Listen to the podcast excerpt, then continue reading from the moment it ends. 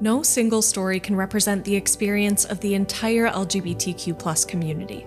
From the exhilarating highs of self discovery, those like little moments where like queerness just like shines through, that's where I feel the most full. To the profound struggles for acceptance and equality. I've had a lot of internalized homophobia. And I think the toughest person for most of it has been me and myself. Each story is as unique as the person who shares it.